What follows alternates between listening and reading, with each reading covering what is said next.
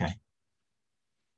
Anthony, um, you've invited me to expatiate a little on our textbook project here in Korea on Vygotsky's teaching on the emotions.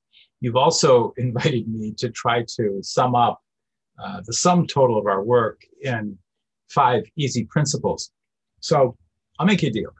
Uh, I'll tell you a Jewish joke, uh, which is really about why I don't believe in the five principles. Uh, and then I'm going to show you five uh, panels from our comic book. And we'll see if you're right or if I'm right about simplification, about the issue of simplification. Because the, the key issue in the Jewish joke I'm going to tell is simplification and the limits of simplification. So, first of all, a disclaimer I have the absolute right and license and authority to tell this Jewish joke because although I bear a Gentile name, I am Jewish. The Jewish law is that uh, if your mother's Jewish, you're Jewish. And my mother was a Jew's daughter and a Jew's granddaughter, going way back, actually, to the land of Spinoza, uh, to Spain and Portugal, where we were driven out in the 15th century, like Spinoza. And, uh, and so my mother's maiden name is de Burgos, which means from Spain. We are Spanish Jews. So the joke goes like this.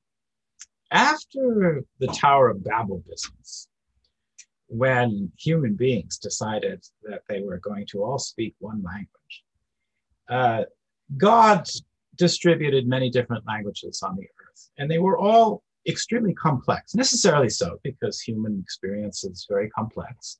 And human beings like to communicate that experience, and therefore they need complex tools to do it with. So language became extremely complex, and the so called primitive languages that people believe in are in fact not primitive. So, for example, if you look at Bantu languages, you find literally hundreds of tenses. Uh, and uh, if you look at even you know the most so-called primitive languages in China, Tibetan. Well, Tibetan has the longest uh, epic poem ever written in any language. It's eight million words long. It's the, it's the Epic of King Gesar. So primitive languages are a, a total myth. God looked at this and he was unhappy. And so he summoned his council of angels and said, um, we got to go down to earth and we've got to simplify languages or else you know human beings are just going to be fighting wars and they're not going to understand each other and they're going to uh, never get back together. So he sent down three guardian angels, and one of them went to visit the Christians, and one of them went to visit the Jews, and the third went to the Chinese, because the Chinese were the largest plurality of human beings, and you have to consult them if you're going to be democratic. So the angel that visited the Christians, I can't remember his name, it was Michael or something like that, maybe Antony, uh, and says to the Christians, Look, we got to do something about the complexity of language. So we've decided to eliminate all vocabulary except for yes and no. In fact, we've decided to eliminate all vocabulary. And so you get a choice. You can hang on to yes or you can hang on to no. Which do you prefer? And the Christian said, Well, God, I, I think I, I want yes. And the angel said, Well, no, oh, why is that? And he said, Because I know my God and my Savior is going to come to me and say, Do you want to be healthy? Do you want to be wealthy? Do you want to be wise? Do you want to be blessed? Do you want to be saved and sit at the right hand of God for all eternity in an A? And I want to be able to say, Yes, Lord. Yes, I do. So then another angel, we'll call him Jacob. He goes down to visit the Jews and he finds a Jew running a store somewhere in New Jersey and says, um, look, you know, we've decided we're going to simplify your language and we're going to cut it down to a single word. And that word's going to be either yes or no. So you choose which one do you want, yes or no? And uh, the Jewish guy says, um, you know, I think I better go with no. And the angel said, why? You know, what's, what's wrong with yes? And guy says, well, you know, one of these days the neighbor's going to come over and he's going to say, look, man, you want me to burn down your store? You want me to rape your daughter? You want me to drive you out of this country so that you have to go live in Israel or someplace like that. Huh? And I want to be able to say, oh, no, please, no. All right. So the third guy goes to visit the Chinese and um, walks into a place in Shanghai. yeah, finds a, a Chinese that trust, talk to, you know, somebody at party headquarters and says, um, well, here's the deal. We've decided we're going to simplify. And so we're going to eliminate all human languages except for one, and we're going to eliminate all vocabulary in that language except for one word. And that word's going to be either yes or no. So which word do you want us to keep? Do you want us to keep yes, or do you want us to keep no?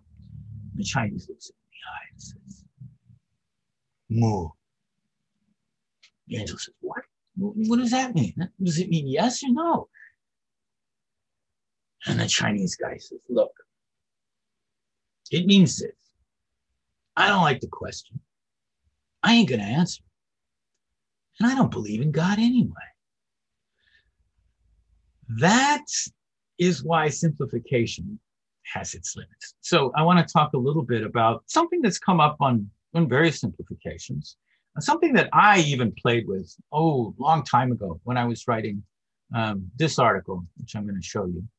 Um, this is the, from the Modern Language Journal back in 2011, which I, I wrote an article with my graduate student, Song Sun Mi. Let me see if you can actually. Can you see it? Yeah. Okay. So you've got the four genetic laws there. This is not me. It's not even Nikolai, although Nikolai is very fond of them. And it's uh, Boris Meshcheryakov writing in writing in the Cambridge Companion to Vygotsky back in 2007.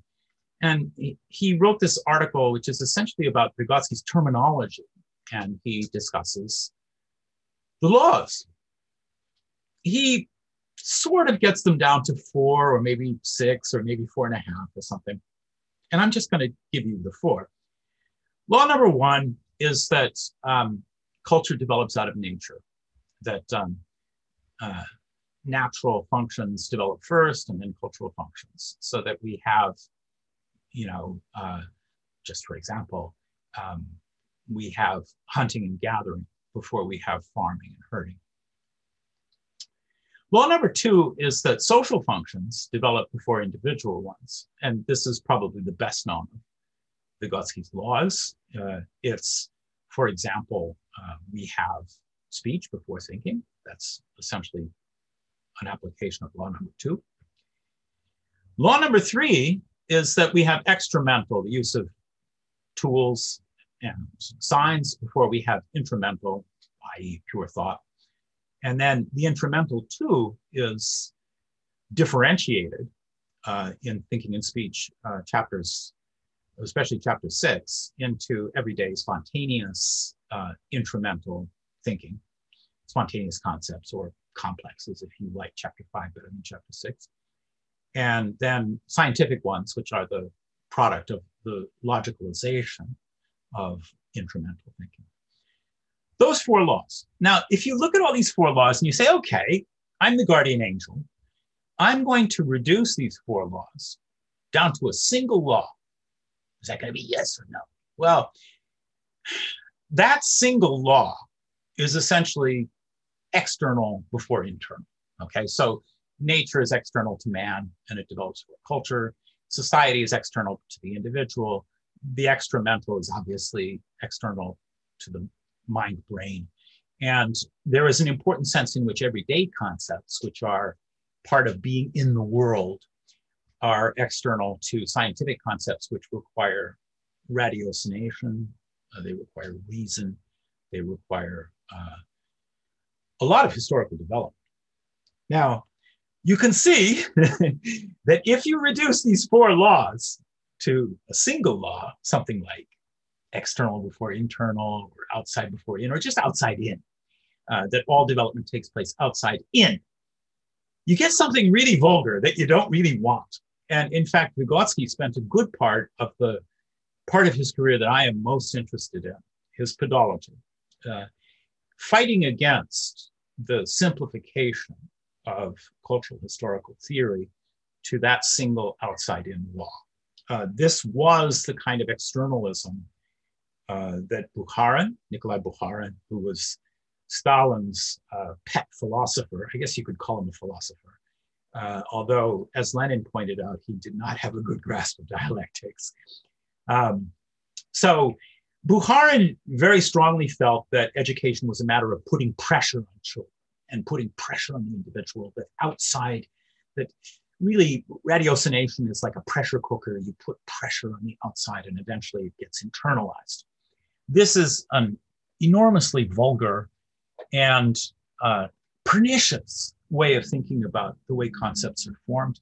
Vygotsky certainly rejected it. And when he presented his uh, pedology of the adolescent to a set of critics, many of whom were party members, and they said, you know, you haven't really emphasized the role of the environment enough in this work. Uh, his attitude, always self critical, was exactly the opposite. It was to say, you know, I haven't really emphasized enough the process of generalizing upon generalizations that goes on within the child. So there are limits to simplification, and uh, there are limits to reducing all of the laws to a single law, and there are limits to not seeing the complex way in which all of these laws have to interact. And I'm particularly conscious of these limits now that we are working on our own simplification. Our own simplification doesn't really subscribe to the idea that fewer is simpler. fewer turns out to be more abstract and less practical and more useless. Uh, it, it is a way of looking at how, how human minds take in new concepts. And uh, maybe this is just my own mind, but I like to think it's also the way your mind works, Anthony. Uh, because I noticed that you like a good painting at the beginning of a video. So do I. Uh, and so I'm going to suggest that um, one of the things that really does happen that the outside in rule really will not explain very well at all is that we tend to go from what Vygotsky liked to call visual illustrative or visiographic or just concrete imagery to abstractions that we tend to see before we think. Uh, and I don't want to reduce this to outside in. I think both seeing and thinking are both external and internal. Uh, but it does suggest to me there's a role for the comic book, that there's a reason why comics are interesting to children and they're still interesting to adults, especially to French speaking adults. And so we've always had the dream of reducing thinking and speech to a comic book. And I actually wrote a lot of the text for it and even set out, started doing some of the drawings and discovered that it just took too much time. Uh, so we gave it up. And instead we did a, a best-selling book called um, uh, Sengakwama uh, which is uh, um, an easy to read version of thinking and speech which I'm very sorry to report is outselling the original thinking and speech that we did here in South Korea. Uh, so, but but it consists. It is a very good um, distillation of thinking and speech. So the, the textbook project remains on hold, and uh, we're working on it feverishly this year and next year, while we're in not lockdown, but most of our uh, lives have moved. Most of our academic lives have moved online here in South Korea. And that has had an interesting effect on our group. We've uh, almost doubled in size because people all over Korea are realizing they can participate in our group, and they do. And at the same time, one of the things that happens when you have explosive growth, as our Vygotsky group here in South Korea has done, uh, is that you tend to have to work. I won't say you have to simplify. I'll say that you have to become an agitator and not simply a propagandist. You have to take a few simple, simple, simple ideas and um, spread them to a large number of people rather than concentrating on it just a handful of uh, people and developing the ideas in considerable depth. And the way we've done that is to translate one of Vygotsky's most difficult books. In fact, it's not even a book, it's a set of notes, a, a prolegomena that Vygotsky was clearly developing in the direction of a book, but it's not yet a book. And that book is called, um, well, what is it called? Some people have translated it as uh, the teaching about the emotion, which is somewhat awkward, but it's quite accurate. And other people have translated it as this is Rene van der Veer and, and Ekaterina Zavershneva have translated it as um, the theory of the emotions. Vygotsky wanted both, but he only wrote one. uh, he writes the first part, which is pretty much backward looking. It's his usual kind of critical clearing of the dust before he constructs a theory. And uh, it's long, it's really difficult, it's rigorous. So, what we did was to go through it paragraph by paragraph. We translated paragraph. Actually, Kim Yong Ho, Dr. Kim uh, Yong Ho, one of our original founders here in South Korea, uh, mostly translated the whole thing just into a notebook that he was carrying around for a couple of, for a couple of years. Uh, and then we transcribed it. But then we have to proofread it. And when we proofread it, some of the new members say, What? and then they have questions. And so what we do is we find a beautiful Dutch painting, and we put the question in the Dutch painting, and then I try to answer it in the caption, and then we discuss the answer. Uh, usually my answers are even more inexplicable and unintelligible than the original text. And so they require a great deal of chewing over, rumination, uh, regurgitation, and chewing the cud again. And finally, before they can finally make it into the book. So it's a slow process, but it's been a very interesting one. And I would like to, to share some of the frames with you. If I have the expertise, let me see. For answer, yes, okay. So on your screen right now, you should see, uh, not that, we just talked about that. You should see a picture uh, by Samuel Hirszenberg called uh, Spinoza Excommunicate. Uh, and this is a, it's a picture showing, as you can see, Spinoza walking to the left and uh, a long uh, queue of learned rabbis walking to the right, about to stone him. Uh, and of course, the bubbles are added by us, the thought bubbles. A lot of the questions take place by thought bubbles and the paintings themselves. And I'll get to why we chose Dutch paintings of the, of the Golden Age uh, as for the bulk of our, our work. Um, the paintings themselves provide the visual illustrative material from which we can construct some kind of a caption, some kind of an answer to whatever question. So one of the first questions that our, our new members came up with was, why is this book a, a teaching and not a theory about emotions? I mean, after all, it's a good question. It's what Van der Veer and Ekaterina uh, Zavershneva ask, and it's what the uh, translators of the collected works seem to have gotten wrong. And it's a, it's a question that Vygotsky himself addresses in his notebooks at some length. He can't, he wavers back and forth about what he's going to call it, whether it's going to be mostly retroleptic, looking backwards to Spinoza and to Descartes, or is it going to be mostly forward, looking forward to the kind of um, theory of the emotions that Vygotsky himself wanted to construct? So the book's called A Teaching About Emotion in the Russian Collected Works. And what's the difference? Well, a teaching, a doctrine suggests something theological, something philosophical, certainly not empirical or even theoretical in the modern sense, in the sense that you can, you've got a theory that generates hypotheses which you can then test against data. But there's a subtitle, and the subtitle is a historical psychological study. So, so which is it? Is it historical or is it psychological? Uh, well, it turns out that the historical and the psychological are subordinated to this larger philosophical question. The status of Spinoza's teaching and it is a teaching about God. God, that is nature.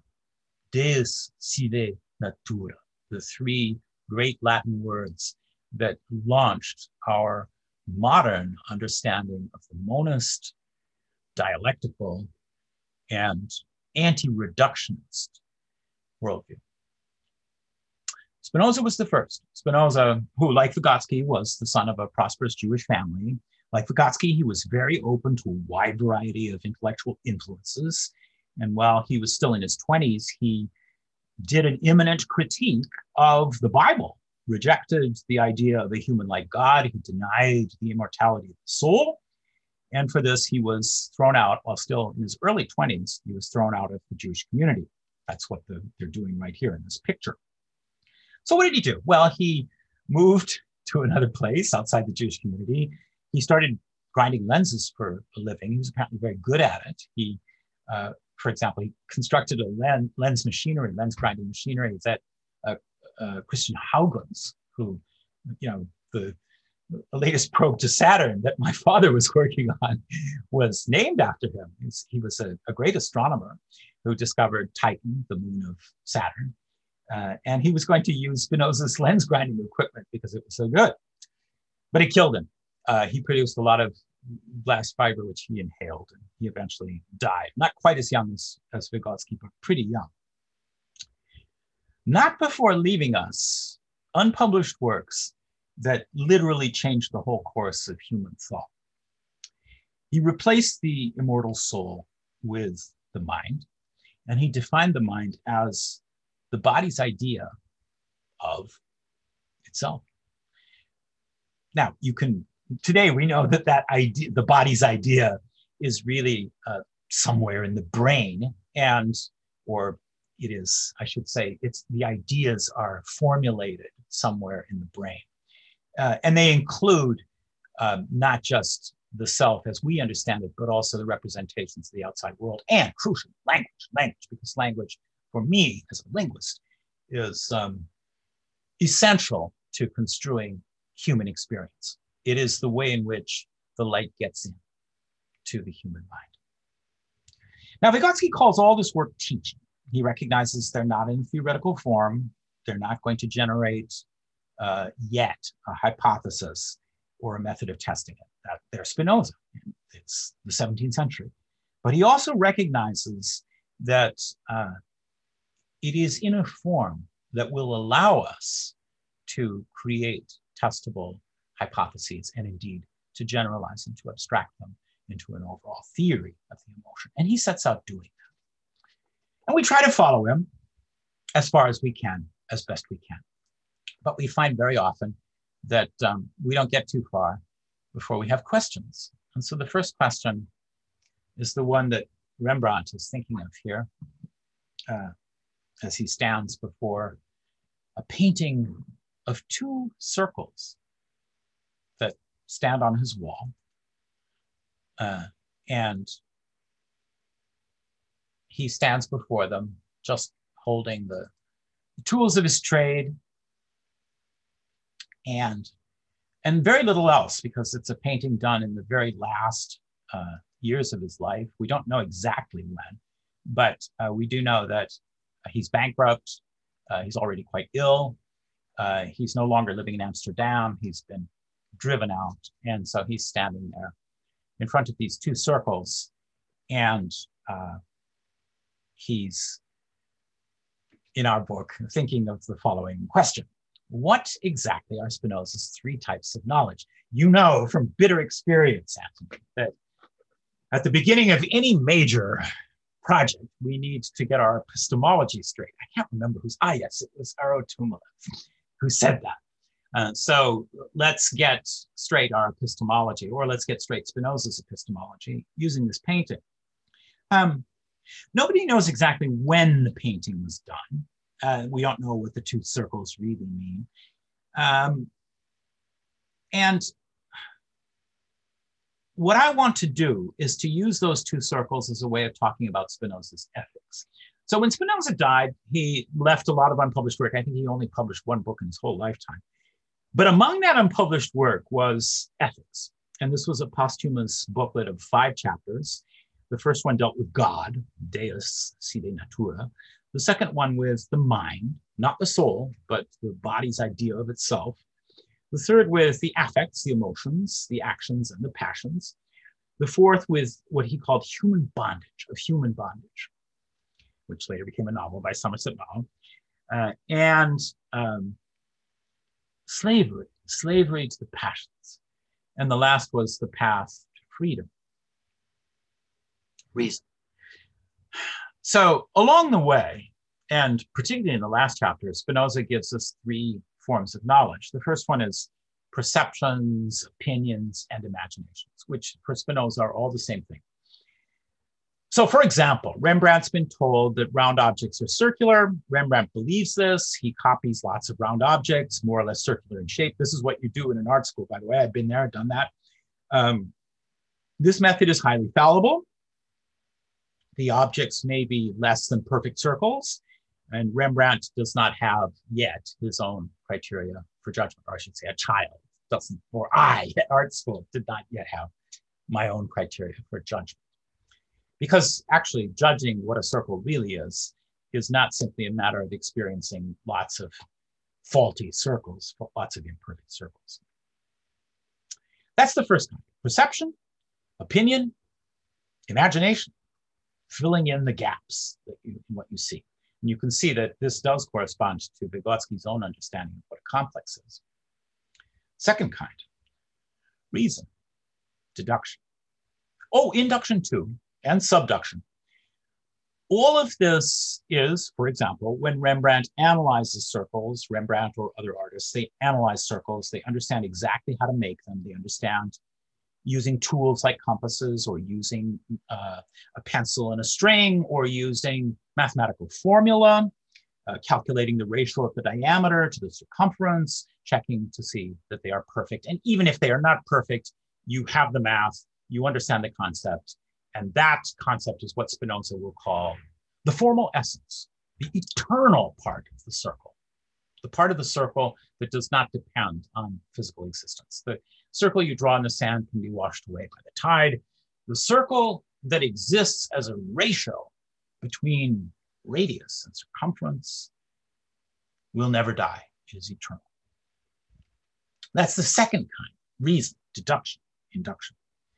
But there is, according to Spinoza, a third kind of knowledge. The third kind of knowledge is sounds a little mystical, and this is where the the materialist starts to grind his teeth and sort of as if a mouthful of sand enters him. Even Vygotsky, when you read his notes on Spinoza, you'll see he's not entirely happy with Spinoza and says there is falsity in Spinoza as well as truth. Fortunately, the truth in Spinoza shines a light on the falsity in Spinoza as well. And so a great deal of the first part of his book is to try to use the truth of Spinoza to sign falsity, to sign, shine a light both on the falsity of Descartes, who uh, Vygotsky's got a thing about Descartes. He doesn't like Descartes. uh, and um, to shine a light on the false elements, the theological elements that are in Spinoza himself. But I said there was a third kind, and that it is intuitive it's immanent, it's intrinsic. So imagine that Rembrandt doesn't need either imagination or tools or reasons. He can tell at a glance the difference between a perfect circle and a kind of lopsided egg or an ellipse or something like that. That makes sense. It's sort of true that you can tell at a glance, particularly if you've had experience. It's like the, the kind of wordless knowledge that you get from long exposure to words. It's the way in which concepts are formed that take on an eternal life of their own in the human mind. It, it kind of makes sense to me, even as a materialist, even as a Marxist, even as a Leninist. Uh, the idea that, for example, uh, even a human being has an ideal form, and that ideal form can Spinoza says, live eternally. We'll see about that. For Vygotsky, the link that has been drawn by other psychologists between modern physiology, modern physiological psychology, and above all, the James Lange theory of emotion, which says that you are not first happy and then smiling. You are not first sad and then crying. You are not first uh, afraid and then your heart starts to race. No, it's the other way around. The emotion of being happy is precisely the feeling of having your body smile and feel joyful. And uh, the feeling of being sad is precisely the sensation of tears running down your cheeks and snot developing in your nose. And uh, that empty pit in your stomach. All of that comes first and causes the emotion in the brain afterwards.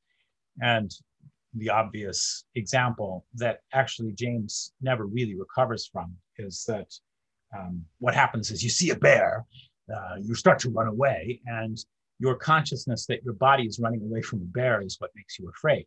In other words, Um, it is not fear that causes you to run away, it's the running away that causes you to be afraid. Not James, but Lange thought that this was a Spinoza's theory. Why? Well, he thought two reasons. The first reason is that he knew Spinoza was a monist, that Spinoza was a one worlder, that Spinoza did not believe in an eternal soul, and that Spinoza believed that the mind is the body's idea of itself. And that kind of seemed to fit his theory. He liked that. That was the first reason. The second reason was that uh, Lange realized that Spinoza sees affects as either improving the body's ability to act or dampening the body's ability to do things. Uh, and that appealed to the physiologist in Lange. He liked that. He liked the idea that uh, emotions might turn out to have a physiological function, uh, improving physiological function. So, uh, so Lange said, Spinoza, uh, James didn't read Spinoza. James said, actually, there's nobody worth reading about the emotions until you get to James. Uh, but Lange said, no, no, no, Spinoza is our precursor. Vygotsky doesn't like this. Vygotsky sees that the James Lange theory is actually a Cartesian theory.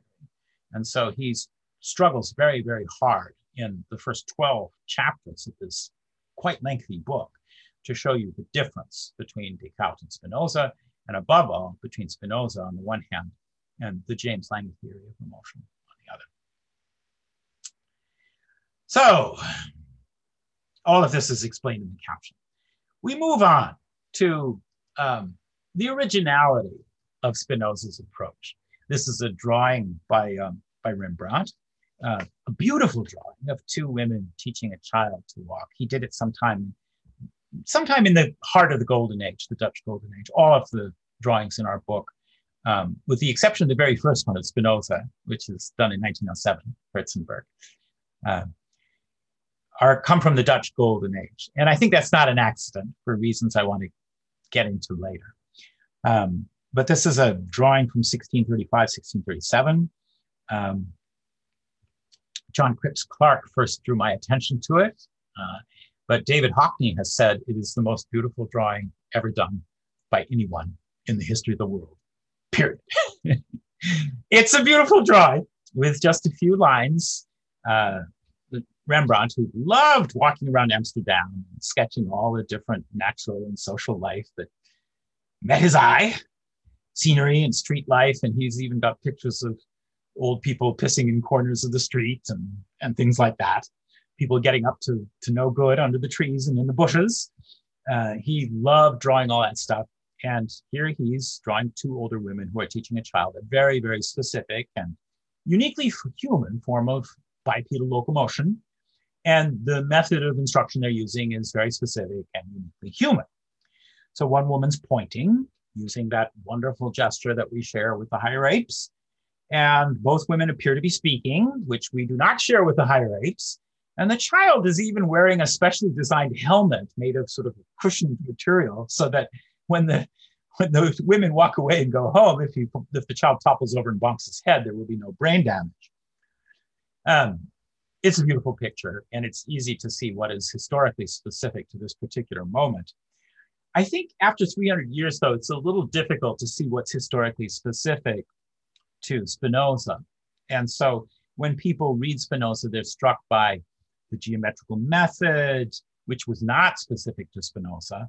They're struck by a lot of the terms that Spinoza uses, like substance and extension, substance versus and thinking versus extension, and passions and reason.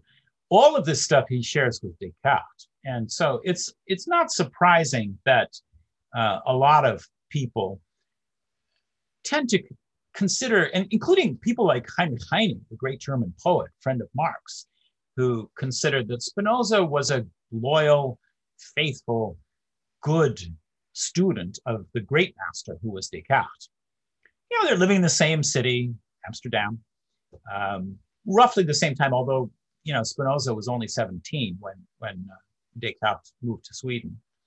Uh, and certainly Spinoza is very interested in the work of Descartes, and his one published work during his lifetime is essentially a, a representation of Descartes' ideas in geometrical form. So it's easy to understand why people mix the two up. But Vygotsky's not having any of it. He wants to disentangle it.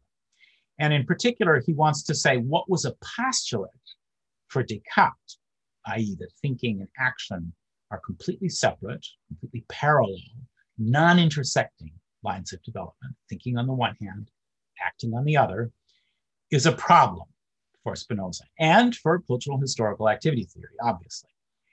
What is, uh, the problem becomes what is specific about thinking?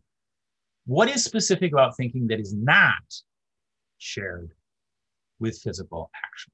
What is specific about speaking to a child that is not shared with pointing or with helping the child walk? That is the problem of investigation for Spinoza. And then what is a problem for Descartes, which is how, once you've decided that the soul is immortal and the body is mortal and never the twain shall they meet, how do you get the soul in charge of the body again? Because you've just said they're parallel. They, they're made of two non-intersecting, non-interfacing, non-interacting substances. How is it possible for the one to control the other? Uh, that is the essential problem for Descartes. But it's not a problem for Spinoza. He just says they're one and the same thing. they, the mind and body are uh, linked in everything we do, in everything we say. And in fact, for Spinoza, they are just two different ways of looking at the same thing. Now, this doesn't mean that, that they interact. They don't interact. It's a little bit like you want to get to the top of a mountain. You can take the high road, the steep one. You can take the low road, the slow one, but you can't do both at the same time. Or a better analogy, which I'm going to get to at the end of my talk, you can look at language as a set of meanings, you know, including words and sentences. Or you can look at language as a set of physical sound waves. It's pretty hard to do both at the same time. You can either listen to what I'm saying, or you can listen to the notes I'm hitting, the words that are being stressed. It's not easy to put the two together. These seem to be two very different ways of processing what is, after all, a single phenomenon. Okay, let me develop the language analogy, which is at the heart of our book, a little further with this incredible, beautiful, extraordinary fragment of a painting by, show you the signature, Carel Fabricius, with the fatal date of 1654. Um, this is a goldfinch. Apparently, it's uh, was very common for artists to uh, keep goldfinches. They were very fashionable, but they were also quite expensive and expensive to keep up. So Fabricius, being a struggling pupil of Rembrandt, he spent a lot of time in Rembrandt's studio uh, and before he moved to Delft. Uh, bad move, Fabricius shouldn't have moved to Delft. Um, and then he decided he wanted a goldfinch to keep him company so he could listen to something while he painted. And so he painted himself a goldfinch. And he did this wonderful goldfinch. Um, and uh, our, in our book, The Goldfish Finch is sitting there asking a question that our, our uh, translation group asked.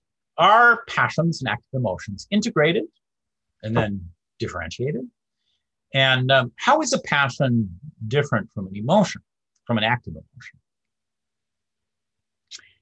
Well, let's talk about thinking and speech. Let's talk about how wordings, meanings, and soundings fit together in human speech. There is, of course, a feeling image, the sound that produces a definite sensation, both when I'm speaking it and when you're hearing it. Uh, and in thinking and speech, Vygotsky argues that this, we'll call it a feeling image, a sensation, is quite separate from thinking, from meaning. In both animals, and in humans. That's what he means by saying that they are genetically quite separate. Like Spinoza's thinking and extension, they do not interface. They are parallel planes in animals and in very young humans. But then in humans, but not in goldfinches, not even in parrots. These two apparently parallel planes do interface. How does this happen? Well, according to Halliday, according to Michael Halliday, it happens because human children around the age of two succeed in putting in a third layer between the layer of meaning and the layer of sounding. That third layer is lexicogrammar, it's wording. It's linked to both.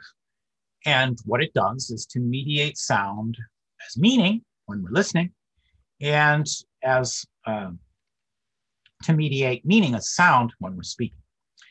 So in this way, we can see that not only do thinking and extension do inter- they do interface. That that interface, speaking and listening, uh, are just two different ways of looking at one and the same process, which is human speech. Okay, when you're listening, you're taking in sounds and you're using them to mediate meaning linked to wording, and when you are speaking, you are grasping meanings and you are mediating them through wording and sounding. It's not too hard to imagine that Vygotsky wants to construct a theory of emotion that's pretty close to parallel with this theory of thinking and speech. That is to say, his criticism, because he does criticize Spinoza, his criticism of Spinoza's parallelism is going to be the starting point for constructing a theory of emotion that sees higher emotions, including the emotion that led Fabricius to produce this beautiful goldfinch. These higher emotions, these higher ideas, these meanings are in fact mediated by sensations sensations in your retina when you're looking at the painting sensations in your hand and in your retina and in your uh, in your entire body when including your brain when you are actually painting this beautiful object we can imagine that uh, at first, phylogenetically and even ontogenetically, this the passive sensation, the sensation of simply reacting to an emotion as a bodily experience, is quite separate from the emotion that impels us to actually create art.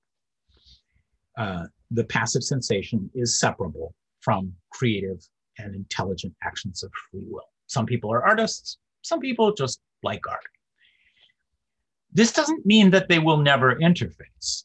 On the contrary, in works of art, they can interface, and they do, because when you are looking at this goldfinch, you are completing the marks with imagination in your own mind.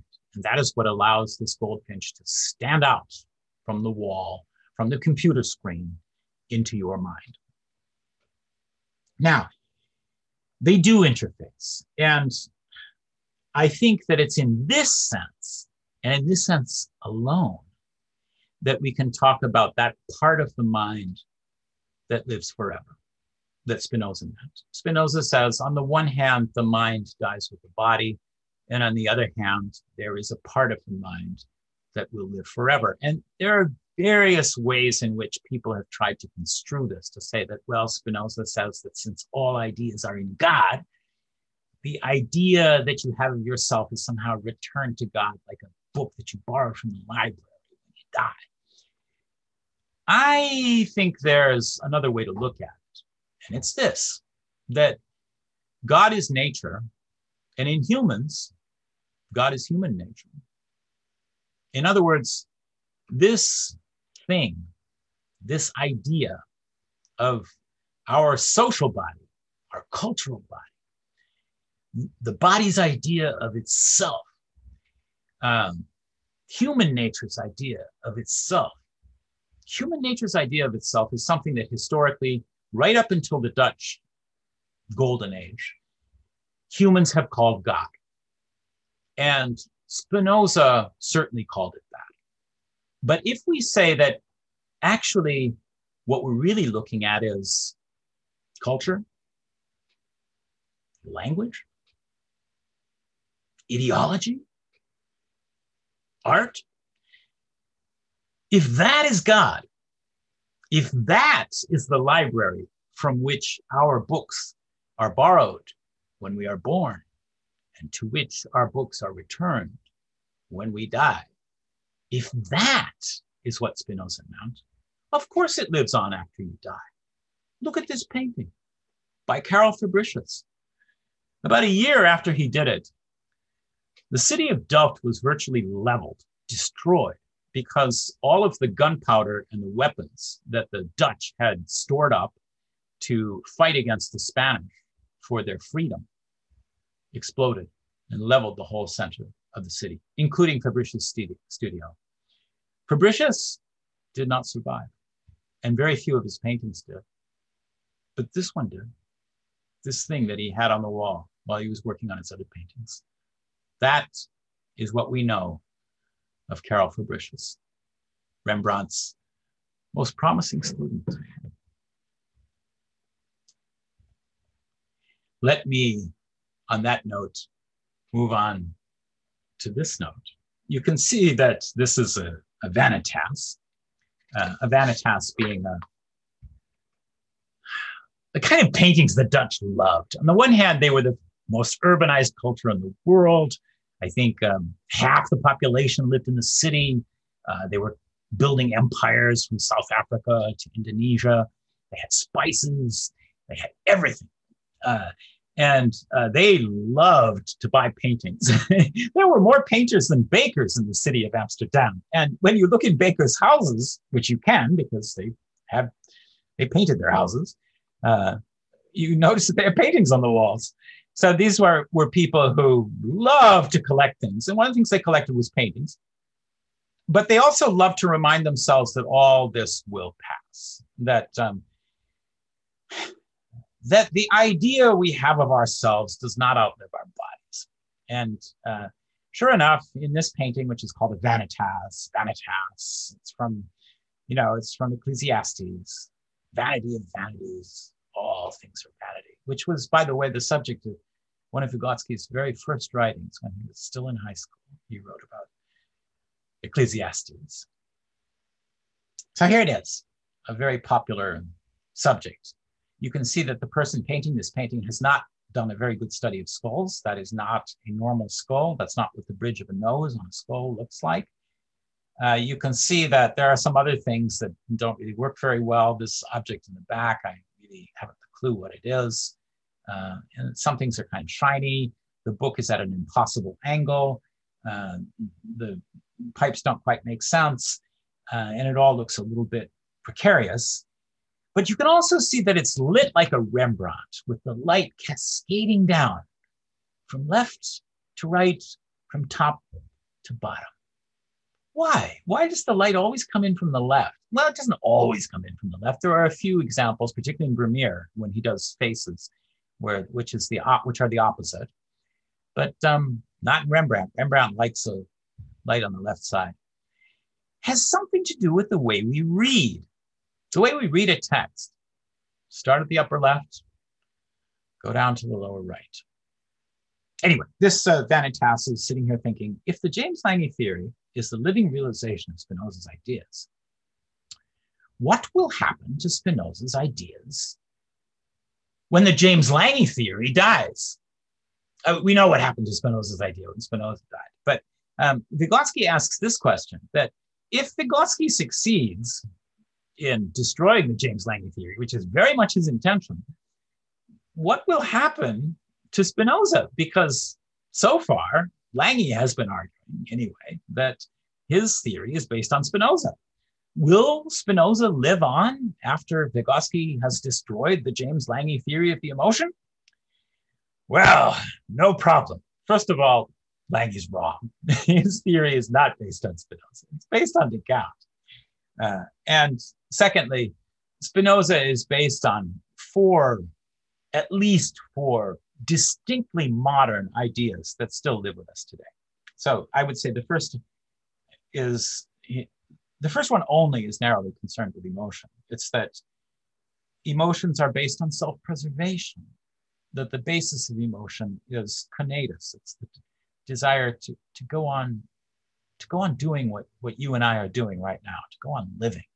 Now, this may make the whole theory of emotion very anti developmental because obviously self preservation doesn't necessarily mean development in our sense. In fact, you can argue that development means necessarily dying off.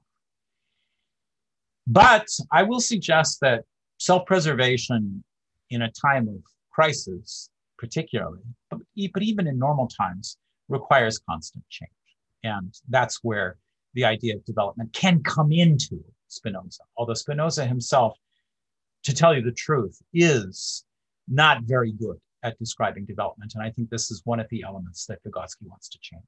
So the first idea that still lives today is the idea of emotions based on, on a basis of self-preservation. His second idea was the idea of building an ethics that's based on shared reason. Uh, and I'm going to suggest more than reason. Uh, the kind it's more concrete than reason. It's the kind of thing that Andy likes to call a project. It's the um, the idea that human beings are inherently selfish, which you might get from a misreading of Spinoza's first principle. The idea that Adam Smith had, or or um, the utilitarians have, that it is not from the baker's goodwill that you expect your bread, uh, but that everybody acting selfishly promotes mystically, in some sense, the greater good of society. Um, I think Spinoza, and certainly most children, would answer to that that the, the good humor, the well being, the happiness of the people to the left of you and the people to the right of you is more concrete to you. It's more immediate to you. It's more easily felt by you than some abstract idea of what the stock market is going to do in 10 months, 10 years, or 100 years. These, this idea of hypothetical benefit in the future, even the immediate future, uh, is less real than the happiness or unhappiness of the people around you. So, um, to put Andy's project into linguistic terms, I would say solidarity solidarity is the basis uh, of shared reason, and shared reason is the basis of, of Spinoza's ethics. That's the second idea, the idea of an ethics based on, on solidarity. The third idea is a little metaphysical. It's the idea that it's the one world idea. It's the idea that uh, being is a single substance, that you can view this being as matter, or this is the usual interpretation of Spinoza, as the kind of energy which organizes matter. That, but you can't do both at the same time. You can't be both at the same time. Either you study information or you study solid objects. Um, because I'm a linguist, I tend to interpret this as matter versus meaning. And what that leads to is something is the idea that the organization of matter is also a form of meaning that there is meaning in, in material organization. That's metaphysics, uh, but it is a very powerful and very important idea in Spinoza. The fourth idea Spinoza lived in a tolerant, secular, multi faith, and even multicultural state. And in some ways, it was the first really religiously tolerant, really secular, really multi faith, multicultural democracy on the face of the earth. We'd like to think of America as the first democracy or England as the first democracy. The first country to have a bourgeois revolution and a capitalist democracy was the Netherlands. It was Holland in the Golden Age. They were the people who can, I mean, let's not kid ourselves. They were slavers, they were imperialists, they were establishing colonies in Brazil, in Indonesia, South Africa, uh, and they were perfectly capable of the most violent, hideous, racist atrocities uh, that white people have ever perpetrated. But back home, it was a different matter. They were tolerant to Jews, including Spinoza, and um, they you know, in some ways they were more tolerant to the Jews than they were to each other. They were very hard on Catholics. And they constructed a highly urbane society. And I think it's not an accident that in their paintings, for the first time, you see everyday life, you see ordinary people, and you see God as light. It is God that enters from the top left and permeates to the lower right. And it is uh, light that illuminates Dutch painting like light streaming through a window. And then you can see, yes, this is not some supernatural world. This is the ordinary world that I wake up in every single morning and go to work in. That's what I get from Dutch painting. But what does Vygotsky get? Well, from Vygotsky's point of view, the most important idea, both in Dutch painting, which he doesn't write anything about, and more importantly, Spinoza, which he writes a great deal about, is that the relationship between the body, e.g., the brain, and the mind, the brain's idea of the body, is similar to the relationship between an idea and the idea of an idea, the reflection upon the idea, i.e., our understanding of that idea today. This idea that the relationship between body and mind, which is one, is the same as the relationship between an idea and an ideal representation of that idea, the idea of the idea. This is the basis of Vygotsky's understanding of the unity of physical and mental aspects of an emotion. And it's also the basis of perezhivanie. That is to say, perezhivanie is not some kind of hyper experience. It's not some kind of transcendental experience. It's not experience beyond and above experience. It's not a mystical experience. It is simply experience folded back upon itself, like when we use language to describe language, or thought to think of thinking, or thought to think of feeling. That is where the idea of perezhivanie comes from. And that is why when an idea dies, the idea of the idea, the reproduction of the painting, the printing of the book, all of this continues and continues to develop. This explains why we are still talking about Spinoza and Vygotsky today. For the same reason, we are still looking at these beautiful paintings today. That's just five frames from our beautiful book, and we still have quite a bit more to go. But that's all I'm going to talk about tonight.